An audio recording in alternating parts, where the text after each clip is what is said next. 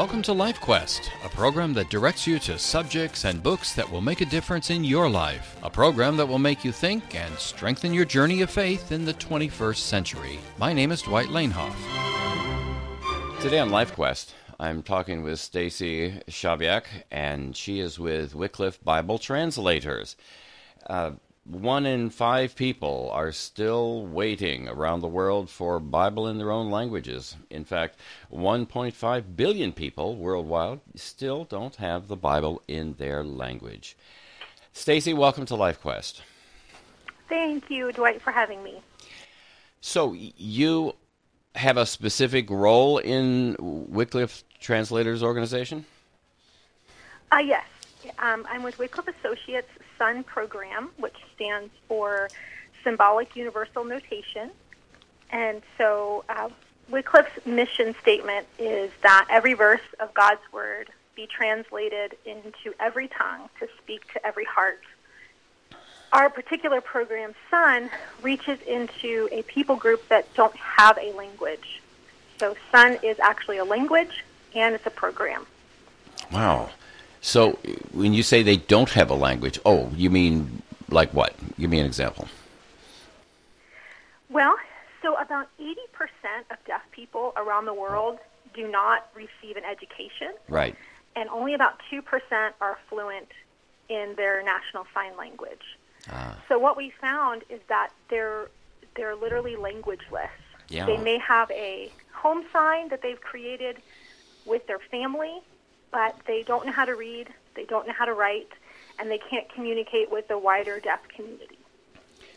That's very interesting to me because I've always assumed that uh, you're working with uh, very remote languages or or uh, small groups of people in islands or something like that, but here is something entirely different, which has to do with uh, deaf people. Yes, so a lot of the work that Wycliffe does is exactly what you said. And one day we were we have a whole program for sign language translation called DOT, Deaf Ownership Translation. And we realized there's a lot of people that were coming to our translation events that didn't know sign language. Hmm. They were deaf, but they didn't know enough sign language to translate the Bible. I see. And then we, we started looking at another subpopulation of that is the deaf blind and estimates are about 600,000, though I think that's pretty modest. Yeah. Uh, people who have uh, a dual impairment. And they also don't have access to Scripture because they can't hear it and they can't see it. So that's that began our exploration in 2017 on how to reach the people that can't read and they don't understand the sign language that we're trying to um, translate the Bible into. That sounds really complicated and, and long term in one sense, because you have to do a couple things before you even get to the Bible part. Yes. First, we had to create the language. yes. And we have um, three simple rules for the language, and that was that it was simple, that it was intuitive, they could learn it quickly, it would make sense to them, mm-hmm. and it was universal. It could be taught across the world, and we wouldn't have to reinvent it every place that we went. Yeah. And we did complete the language uh, at the end of 2021, and I think that we've been able to stick to those three rules. Regardless of what country or what the general population's language is, um, you've got to send people all over who know this, what you've developed, and they've got a hard job. Well, it's actually not as hard as you would think. Okay. So, because the language is simple, it's easy to learn. So, our team started from the U.S., and we would go and we would have uh, five day workshops, and we would teach the facilitators, is what we call them, and those are pastors, teachers, parents, friends of the deaf. And they would learn the program within two days. Hmm. 90, 90 basic symbols. The I see. whole language is based on 90 core symbols. So if you learn those, the rest of the language is easier to pick up. As our program has grown, we've gone to 21 nations so far since 2017. Now we have trainers in almost all of those nations that are from those countries. They are now going out and training up facilitators in churches throughout um, Africa and South America, some parts of Asia, because they know where the deaf are that Yes. are coming to their churches. So it's quickly multiplied, but it's very easy to learn. But we do say if you are going to be a facilitator, this is a commitment. Just like you study the Bible in any language that you have, you have to continue to study the Sun language as you study the Sun Bible. So it, it, we tell them it's not just learn five days and then you're done. No, you keep reading the Bible like you would, and you learn the language as you go through Scripture. You talked about 90 symbols, is that correct? 90 core symbols, yes. Okay. Um, the Bible is got a lot of different nuances, and Bible translation in general is difficult because there are some languages that you're translating into another language that there's no commonality. And um, does that is that in the deaf situation also? It was challenging, so we translated from the English uh, ULB version into the sun symbols. Mm-hmm.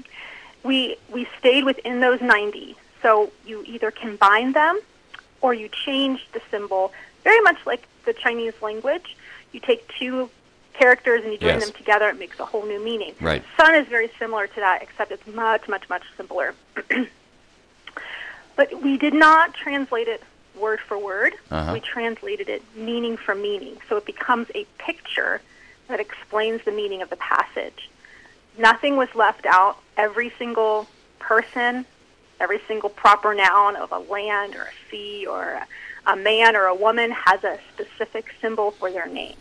So it it is a Old and New Testament complete Bible with Mhm. the symbols. Now, when I've talked to other translators, I, I give this example and ask them to respond, and that is how do you deal with things mentioned in the scripture from a Middle Eastern uh, geographic area to um, cultures that don't have those things? For instance, the Lamb of God. Um, th- there's a lot of cultures that don't know sheep. Right. um, we don't. We do not change what Scripture says. Okay. So we have a symbol for sheep, and it's capitalized um, so Mhm. that they know this is the name that God is being called. Yeah. So, in in a sense, pictures help more than a written I see. written, written letters um, because you can see this is Mm-hmm. an animal. It has legs. It kind of looks like a cloud. Um, but yeah, that that's a challenge all over the world, explaining concepts that were in Jerusalem, but maybe not a remote island in the middle Yeah. of the Pacific. Yeah. Sounds like hieroglyphics from Egypt. But anyway. Yeah, yeah it's similar, similar concept. Yeah. Um, so, how is it succeeding? I guess is my question. Well, when we measure success, we like to look at the impact that it's making. Right. So this was a kind of build the boat as you sail. So we we developed the language as we translated the Bible as we were teaching it. Mhm. So everything was happening simultaneously. Um, we have seen great success in how the language is impacting the very audience that we created it for. I see. So we have many um, people who come to these workshops that are deaf.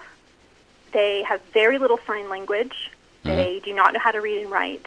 And by the end of the five days, they're already reading the book of Mark. Mhm. We've had over 60 baptisms in the past six months at different events we've had throughout Africa Wonderful. where people have like, I didn't understand what you were telling me hmm about Jesus, but I see the symbols and I see the pictures, and we teach Sun with the National Sign Language, so they're essentially learning two languages. God's opening their eyes, and they're coming to know the Lord. So that is our measurement of success when Yes. they're understanding God's word and it's changing their lives. In various parts of the world, regardless, are people with these conditions are they willing to come? Now, that's a great question, Dwight. It, yes. Um, I'm not sure what it takes for them to get there Yeah. Um, we pay for their transportation, and if they have to spend the night because it's not safe to travel, we pray, pay for their um, their Yeah. lodging and their food. Mhm. So we, we meet all of their physical needs to make that one less thing they have to worry about. Um, I imagine it takes a lot of courage. I've gotten testimonies from many, many people at the end of the workshop that communicate, I was scared to come, I was skeptical, Mhm. this is just one more thing, but I'm glad I came because now they're learn they're learning they have the ability to learn and now they can read God's word and now they have ownership of a new language and our students are becoming teachers. So that initial fear or apprehension is turned to confidence as they now become the keeper of something that um, they can now share with other people. Is there any demographics? I mean, what age, what type of people are attracted? That is a great question that I do not have the answer to. Mhm. So, as this program has grown, we have a global team. And so I get names of people and how many people come and pictures, but I don't know anything as, as far as their age or what their jobs are. I'm not sure. That's, that's, that would be great to find out. Yeah, it just popped into my head. Yeah. So, uh, w- what are the goals now?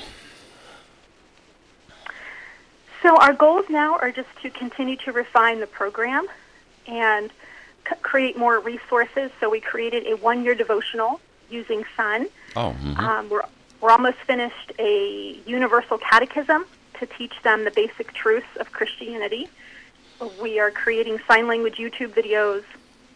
Our biggest challenge, though, is those who are deaf and blind. So we had a three we have a 3D format of our basic symbols. oh, However, to get those symbols in that form in a complete Bible, one Bible would fill a tractor trailer.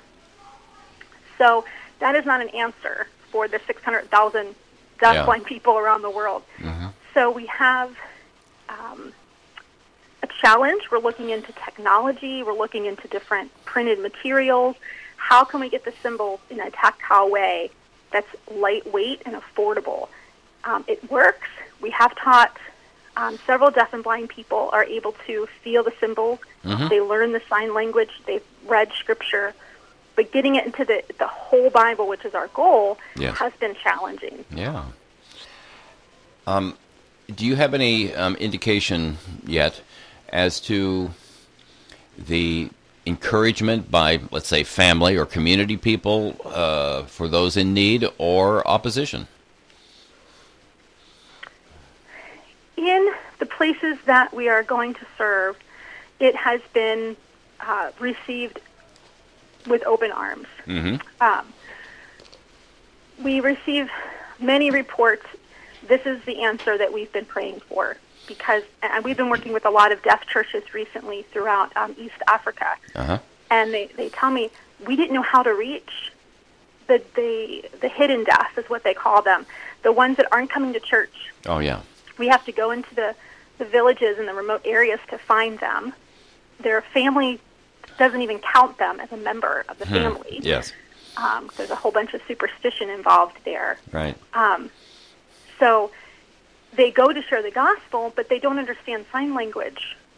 So when Sun comes with symbols and pictures and a way to present the gospel in a different way, Mhm.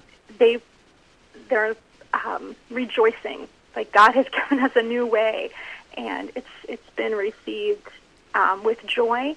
Um, we have requests for workshops every week from all over the world that we're trying to keep up with. I've been talking with Stacy Shaviak, and she's from Wycliffe Bible Translators, telling us about uh, sort of a new project, at least in the last number of years, bringing the scripture to the deaf and the blind in faraway places. Stacy, if people want to find out more about that project or any of Wycliffe's um, projects, how can they do that? well, Wycliffe can be found online at wycliffeassociates.org. Mhm. If you would like to see the language and also other translations that we've worked on, they can go to BibleInEveryLanguage.org And to find Sun, it would be backslash processes backslash Sun, and all our materials are free for download and, and to be viewed on that website. Stacy, thanks so much for being with us here on LifeQuest. Thank you for having me, Dwight. I appreciate your time. Thanks for listening to LifeQuest today. If you have questions or comments, you may send them to lifequest at lifetalk.net. My name is Dwight Lanehoff. This program comes to you from studios in the Meadowglade Church, Battleground, Washington.